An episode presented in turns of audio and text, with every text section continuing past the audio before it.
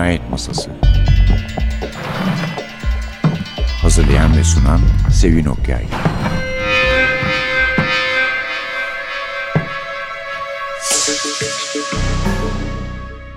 Merhaba. NTV Radyo'nun Cinayet Masası programına, Cinayet Masası programının yılbaşına hoş geldiniz. Bugün özel bir konuğumuz var. Bu programı dinleyenlerin de dinlemeyenlerin de yakından tanıdığı bir polisiye yazarı Ahmet Ümit. Ahmet hoş geldin. Hoş bulduk Sevin.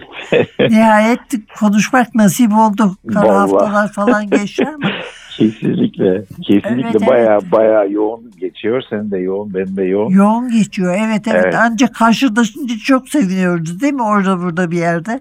Valla bu yıl acayipti. Şöyle yani hani bazen öyle oluyor ya herkes istiyor. Herkes ve yani ben bunu tabii sadece Ahmet Ümit'e gösterilen ilgi değil, polisiye romana ve edebiyata gösterilen ilgi olarak düşünüyorum. Bu yıl geçen hesapladım bitiyor yıl.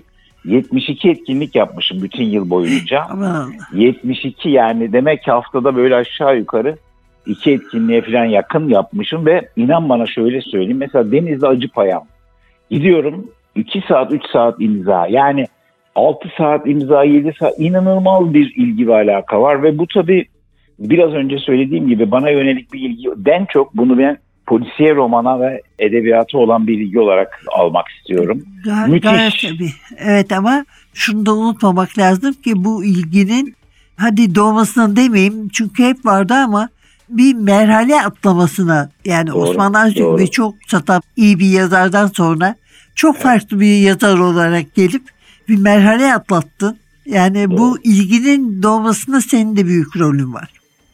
Evet tabii var. Yani gerçekten olağanüstü. Hani sadece Türkiye için değil inan bana işte yurt dışında da kitaplarım biliyorsun yayınlanıyor. Yani dünyada da buradaki ilgi inanılmaz çok büyük bir ilgi. Yani hem diyoruz ya Amerika'da işte yazar ilgiyle Ha? Avrupa'da. Türkiye'de de bu ilgiyi görüyorum ve bu beni çok çok mutlu ediyor açıkçası. Sevin. Çok çok sevindirici bir şey bu. Evet. Yani polisiye içinde, senin Aynen. için ve okurlar için de. Aynen, aynen Tabii. öyle. Şimdi Aynen önce öyle. arkeoloji meselesiyle mi başlasak acaba? Olur tabii tabii. Çok hoşuma gidiyor. Alman Arkeoloji Enstitüsü sana arkeolog üye beratı Ve doğru. verdi. Kayıp Tanrılar Ülkesi evet, evet, romanıyla. Evet Anlat istersen bunu biraz çünkü tabii. Bergamon arkeolojisi malum dünya mirası. Aynen.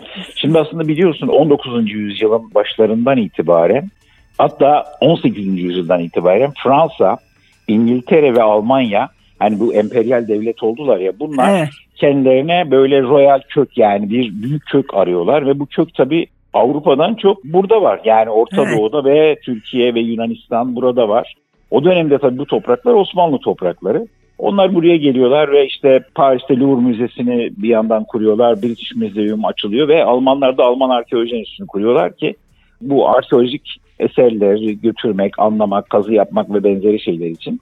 Alman Arkeoloji Enstitüsü de bugün dünyadaki en önemli, en saygın kurumlardan biri.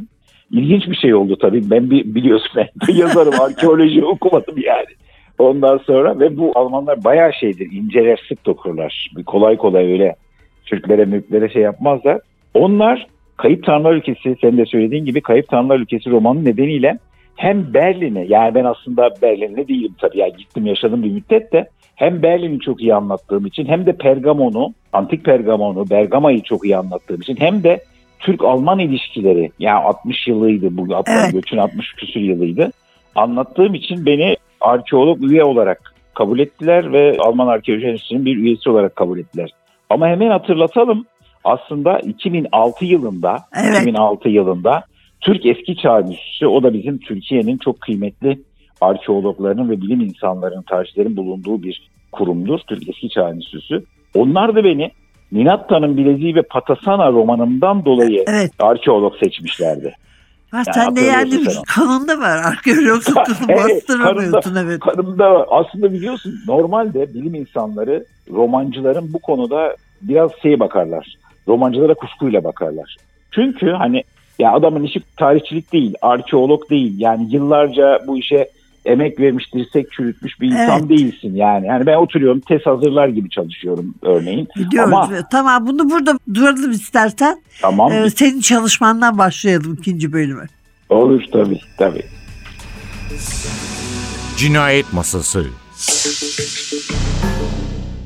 Evet senin çalışman deyince hep benim aklıma Erol abinin Erol Üye Pazarcı'nın söylediği geliyor.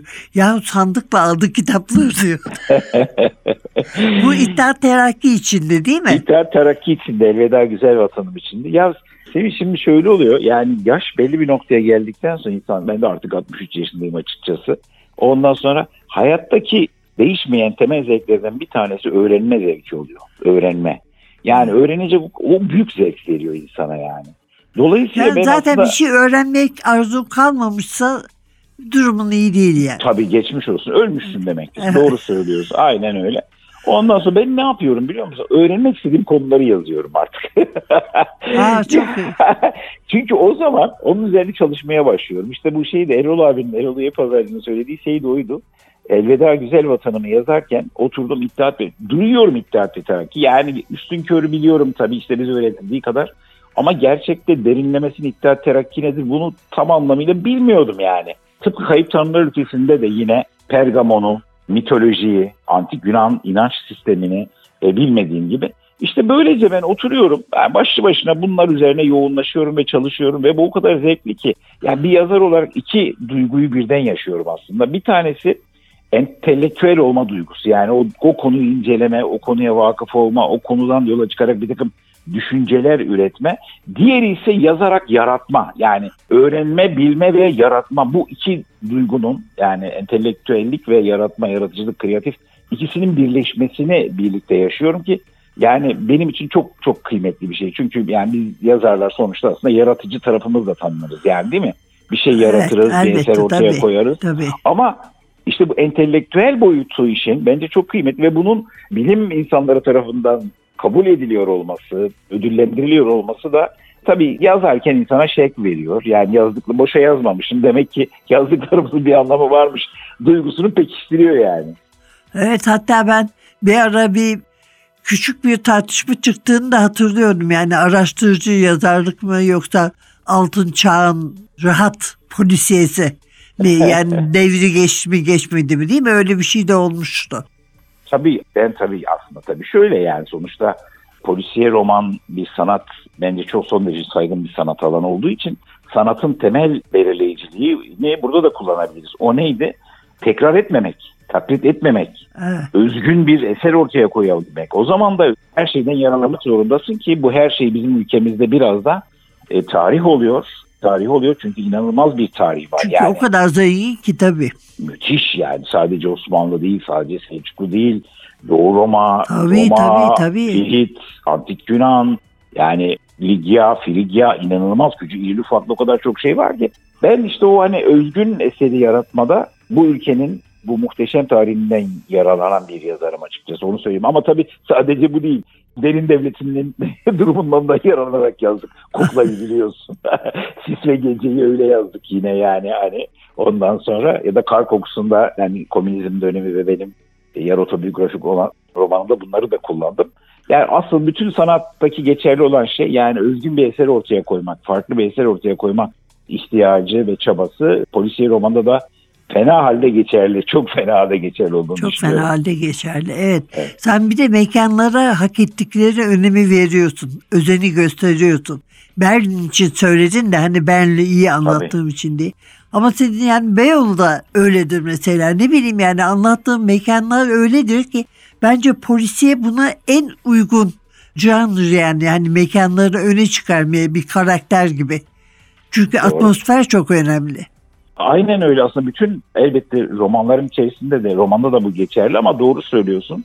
Yani eğer bir atmosferi yoksa romanın özellikle polisiye romanda o duyguyu hissettirmezsen insanlara yani o çünkü yani şey gibi hani balığın yaşadığı deniz gibi ya da balığın yaşadığı göl gibi akarsu gibi o suçun işlendiği ya da kahramanların yaşandığı atmosfer, ortam, dünya çok iyi resmedilmesi gerekir. O resmedilmeden anlaşılması mümkün değil. Yani işte biliyorsun o hardboiled dediğimiz kara romanda özellikle şehirler birer ormana, vahşi bir ormana dönüşür. Yani bu ormanda belki ağaçlar yoktur ama binaların hepsi bir tür ormandır ve orada yaşayanlar da insan görünümlü çoğunlukla vahşi yıkıcılardır yani. Evet. bu o atmosferi anlatmak çok önemli. Evet bir de bir sonraki bölüme geçmeden ben de bir şey hatırlatayım sana. Bunu en iyi yapan insanlardan biri de bir korku yazarıdır Peter Straub.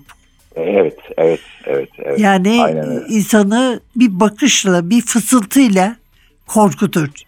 E, Evet. E, Hiç bu- bu abartısız önemli. olarak. Tabii tabii. Bu da yazarın gücü işte yani. Cinayet Masası İkinci kitabımızda Sis ve Gece benim en sevdiğim kitap biliyorsun. Evet, Hatta olun. bana çok nazik bir şekilde yollamıştın da bir tane imzalı özel baskısından. Ama bunun için seni hayli taciz ettiğim diye itiraf etmek zorundayım. Estağfurullah, estağfurullah. Zevkle. Sis Her ve zaman. Gece. Yani gerçekten öyle bir sempati duyuyorsun ki her gencin anlayabileceği bir şey bu. Yani aranıyorsun, bir şey aranıyorsun, bir şeye inanıyorsun. Onun kusursuz olduğunu sanıyorsun. Hayal kırıklıklarına uğruyorsun. Bu da tabii tehlikeye de atılmış oluyorlar aynı zamanda. O belki de İskandinav polisiyesinin çok yararlandığı bir iklimden yararlanıyorsun. Yani karanlık, soğuk gibi. Evet. Ben çok seviyordum. Evet. Sis ve 25 Gece- yıl evet, olmuş ya. 25 yıl tabii tabii bayağı oldu. Sis ve Gece tabii benim için bir ilk göz ağrısı gibi de düşünebiliriz Sevin. Yani çünkü hani evet polisiye böyle belirtileri var ama hani ilk kez polisiye yazıyorum. Bir roman saf polisiye yazıyorum. Evet. Ondan sonra ve o yüzden de büyüleyici bir tarafı vardı Sis ve Gece'nin ilk olması itibarıyla ve kendimi oradaki Sedat'ın yerine koymak yani bu acayip bir şey çünkü ya ben bir devrimciydim ve Sedat bir, bir MİT ajanı yani MİT elemanı. Yani onu anlatmak, onu anlatmak yani bu aslında birazdan cesaret gerektiren bir işti. Çünkü bilmediğim bir alan yani. Ama bir yazar olarak bu sınavı geçmek zorundaydım. Çünkü sadece kendi yaşadıklarımı, başından geçen olayları anlatarak yazar olmayacağını ben öyle düşünüyorum yani. Çok çok farkındaydım bunun. Dolayısıyla Sis ve Gece'yi ve aynı zamanda tabii o ortamı biraz önce söylediğin o karanlık ortam, o bilinmezlik, o hayatın gizlediği bir takım tehlikeler. Bunlar Yabancılık değil mi yani? O yabancılık da çok zor Aynen, bir şey. aynen o yabancılık. Sen hayata dair bir dünya kurmaya çalışırken hayat sana dair bir, bir tuzaklı bambaşka bir plan yapıyor. Bu romanda da aslında öyle. Biraz tabii bu roman biliyorsun aslında Sofokles'e de gönderme. Yani Kral Oidipus romanın esas olarak kurgusunda kendime örnek aldığım, esinlendiğim. Çünkü hani kötü bir durum var ve bu kötü durumu çözmeye çalışan de- dedektif aslında sonunda bu kötü duruma kendisinin neden olduğunu fark ediyor. İnanılmaz, inanılmaz bir şey bu. Müthiş bir kurgu ama bu Sofokles'e ait bir kurgu. Evet. Ben onu olarak günümüzü uyarladığımı söyleyebilirim. Ve tabii çok önemli bir kitap oldu benim için. Yurt dışında çevrilen ilk polisiyedir o biliyorsun değil mi? Yunanistan'da yayınlandı. İlk Evet, Türk polisiyesidir. evet. Yabancı dile çevrilen Türk polisiyesi Sis ve Gece oldu yani o dönem. Hemen de çevrildi. Yani 96'da kitap çıktı, 98'de Yunanistan'da yayınlandı. O yüzden de bir ilk olma özelliği taşıyor. Ya iyi ki yazmışım. İyi ki iyi, yazmışım. iyi ki yazmışsın evet. Ne düşünüyorsun şimdi aradan 25 yıl geçmiş. Sen hep dersin ki ben gazeteci değilim. Yazarım, romancıyım. Onun için yani küller yerine oturmadan, her şey yerine oturmadan Doğru. yazmam bir şeyi beklerim. Doğru. Doğru. Hani nereye gidecek, biz nereye götürecek, nasıl Doğru. çözümlenecek? Doğru. Bu sisli gece için de geçerli herhalde değil mi? Tabii ama enteresan bir şey söyleyeyim. Ya bak bu kadar zaman geçti. 25 yıl geçti Sis ve Gece'nin üzerinden. Bugün hala aynı kaygılar devam ediyor. Yani hala insanlar öldürülüyor. Hala bir demokratikleşme sağlanamadı. Hala hukuki sorunlarımız var. Ülkenin hukukla yönetilmesine dair sorunlarımız var. Galiba bu evrensel meseleler yani insan, insan, devlet, insanla devlet ilişkisi, aşk, var olma, bütün bu problemler galiba hep devam eden meseleler. Yani 25 yıl geçti ama kitap hala güncel. Bu enteresan bir şey gerçekten. Zaten 5000 yıl geçince de pek değişmemiş oluyor. Va- Vallahi öyle işte. Bak o şeyden bahsediyoruz. Tragedyadan bahsettim biraz önce. Ha, Sofokles 2500 yıl önce yazdı herhalde şeyi. Kral Oidipus'u. Hala buna ya da Homeros İlyada 2500-3000 yıl önce yazdı ve hala savaşlar devam ediyor. Doğru. O güncelliğini devam ettiriyor, sürüyor ama tabii aynı zamanda yani bu yazdığımız romanlar işte 25 kitap olmuş bak 25 dedim de toplamda da bugüne kadar 89'dan bu yana ilk 89'da Sokağın Zulası şiir kitabını çıkarmışım. 25 kitap yayınlamışız bugüne kadar. Tabii bunların hepsi de bizi yani daha ustalaştırmaya doğru itiyor. Daha iyi nasıl yapabilirim? Daha farklı nasıl yapabilirim? Daha güzel, daha yetkin nasıl olabilirim? Ama her seferinde zorlaşıyor çünkü kısa yükseldiği için atlamak zorlaşıyor. Mesela şu anda bir Nevzat kitabı yazıyor. Başkomiser Nevzat Ha, tamam o zaman burada bir ara veriyoruz. bir derin bir nefes alıp Nevzat Tamam. kitabına geçiyoruz. Tamam. Cinayet Masası Evet gelelim Nevzat meselesine. Bizim çok kıymetlimizdir kendisi. Çizgi romanlarıyla olsun. Evet. Esas kitaplarla, hikayelerle olsun. Sen de özledin değil mi? İtiraf Çok, et. vallahi özledim. Vallahi özledim. Araya şey girdi. işte Kayıp Tanrılar Ülkesi'ni yazdık. Ondan Aha. sonra cima bir aşk masalını yazdık. Bir masal yazdık. Evet. E, bayağı Nevzat'ı özledik. Okurlar da çok özledi. İşte bu imzaları da filan herkesin ilk sorusu Nevzat ne zaman geliyor diye başlıyorlar. Şu anda yazıyorum. Yani başladım. Ondan sonra Nevzat biliyorsun karısıyla kızı bir patlamada ölmüştü. Bir Evet, araca evet. konulan bir bomba konmuştu. Aslında Nevzat için konulan bir bomba. Bu romanda Nevzat karısıyla kızının katillerini bulacak. Evet, enteresan bir Nevzat. Öteki romanlardan farklı bir Nevzat'la karşılaşacağız. Çünkü psikolojik ağırlıklı bir kitap olacak. Yani o süreç yeniden açıldığı için yani Evet. karısıyla kızının katilleriyle yüzleşme tekrar o günlere geri dönecek. Çünkü bir yandan da Evgeniye var sevgilisi ve bir de Azez diye bir Suriyeli kızı çocuk bu çocuğu evlat edindiler. Yani aslında bir şekilde geçmişi geride bırakmış gibiydi Nevzat. Ya bir şekilde hayatı yeniden Evet. özel hayatı. Kendine bir şey kurmuştu bir hayat. kurmuştu. Kurmuştu. Şimdi birdenbire bir olay başlıyor ve olayla beraber tuhaf bir şekilde Nevzat geçmişe dönmek zorunda kalıyor ve karısıyla kızının katillerini bulma umudu doğuyor. Ama aynı zamanda kuşkular var. Kafası bayağı karışıyor. Nevzat'ın kafası bayağı karışık. Geçmişte ne olduğuna dair kuşkuları var falan. Yani böyle psikolojik ağırlıklı Nevzat kitabı. Yani biraz önce Sis ve Gece'yi konuştuk ya. Hani Evet. Sis ve Gece'de Sedat'ın şeyi vardır. Hani iş dünyası çok böyle Evet, sürekli kendiyle evet. hesaplaşır. Öyle mi oldu böyle mi oldu? Burada biraz öyle bir Nevzat'la karşılaşacağız. Yani bütün Nevzat romanları Kendini de suçluyor değil mi? kendini suçluyor, kafası karışık. Acaba ben bir şey yaptım mı, bir şey oldu mu? Tabii. Oralar biraz muamma içerisinde böyle. Ondan sonra işte oradan oradan çıkış, oradan nasıl çıkacağız onu yazıyorum. Çok heyecan verici ama aynı zamanda bu kitapta başka bir şey daha anlatmak istiyorum senin. Son Buyur. dönemde, son 4-5 yıldır çok kötü bir durum var Türkiye'de. Şöyle ki uyuşturucu eskiden Türkiye bir geçiş ülkesiydi. Yani uyuşturucu Ha, satıcıları... buradan geçip giderlerdi evet. Ve- evet ama artık Türkiye hedef ülke oldu ve çok yaygın. inanılmaz yaygın. Maalesef okullarda okullara kadar indi, ortaokullara kadar indi. Bu mesele çok büyük bir problem olarak önümüzde duruyor. Ben emniyet mensuplarıyla konuşuyorum.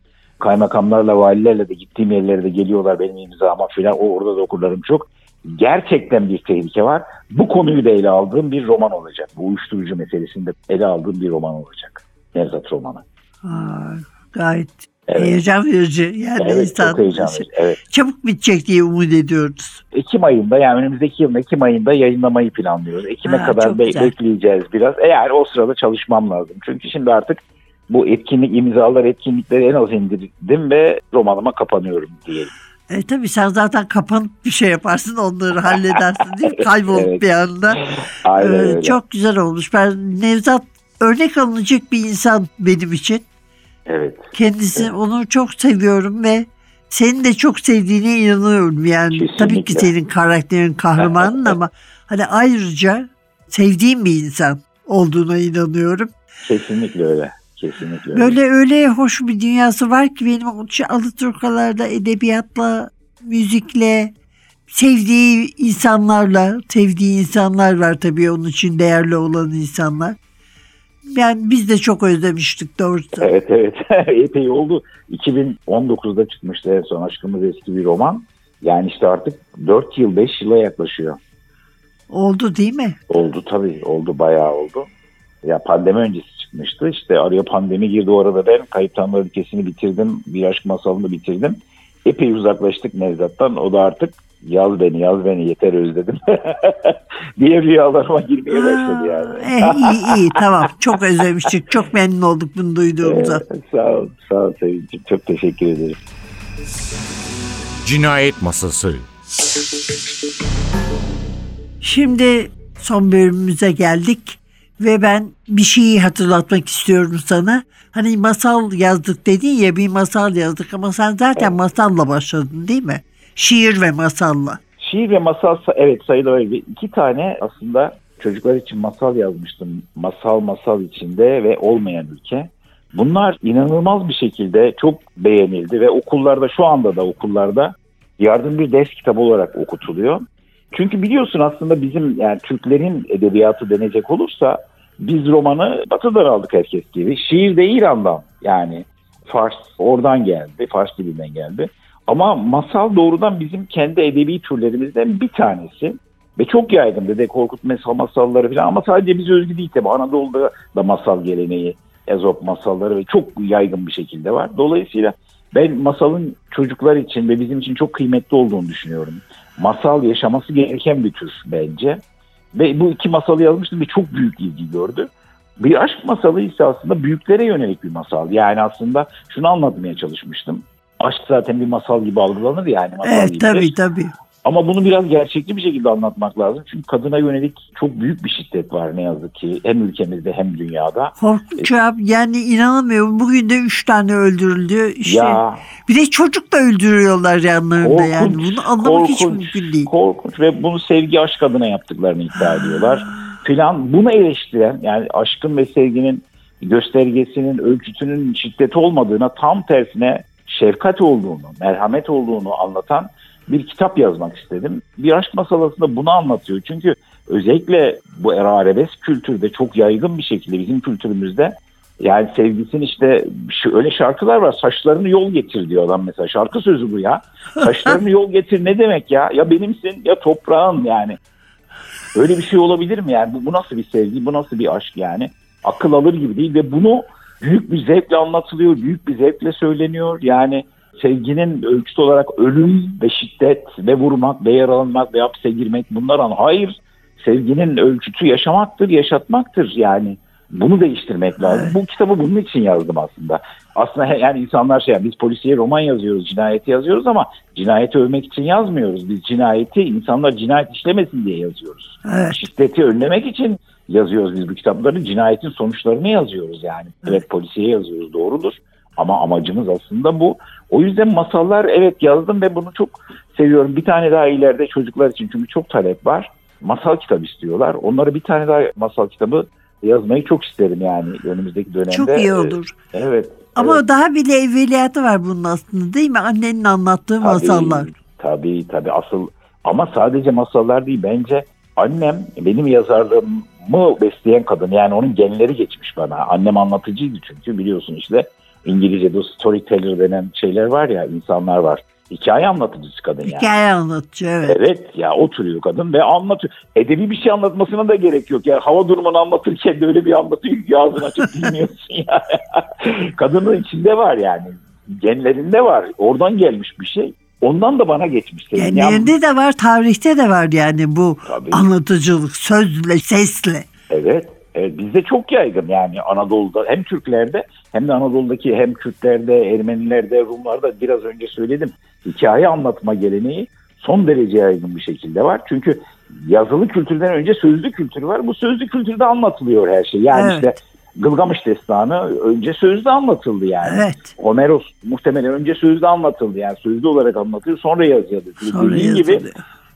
anlatıcılar var yani. O anlatıcılar edebiyatın o dönem taşıyıcıları. Ve annem de belki onların temsillerinden Annen biriydi. de onların bir tanesi tabii. evet, evet onlardan biriydi. Ondan Sana bana el geldi. vermiş, sen de yazmışsın onları Vallahi oturup. tam öyle el verdi ve yazdı. Çok mutlu oldum. Çünkü bu annemin anlattığı masal masal içinde kitabını yazdıktan sonra ona götürdüm Korece. Kore'de yayınlandı o kitap. Evet. Ve götürdüm. Şimdi anlamıyor tabii Kore dili. Gördü böyle ama çizimler var.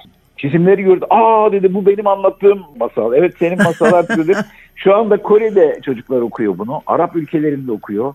Rusya'da okuyor. Balkan ülkelerinde insanlar, çocuklar bu kitabı okuyor. Yani 7-8 dile çevrildi ve orada da annemin masallarını okuyorlar. Bu da bambaşka bir sevinç. Geçenlerde Bosna Hersek'e gittim. Orada yayınlandı. Orada çocuklarla oturduk. Oradaki çocuklar okuyor.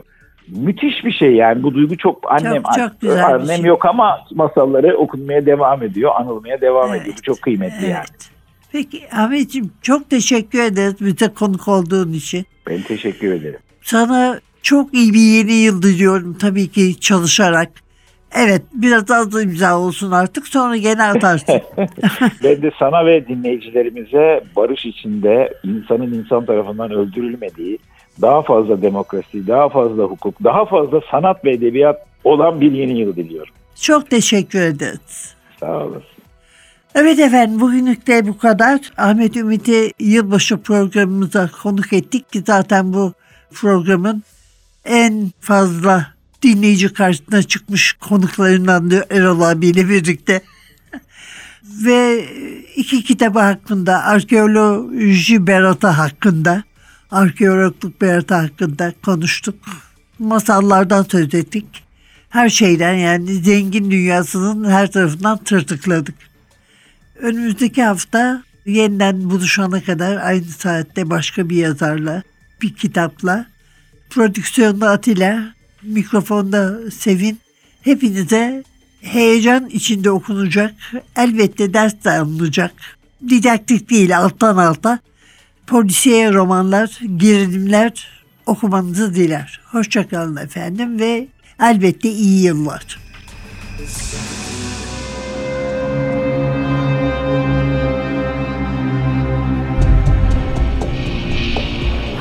Cinayet Masası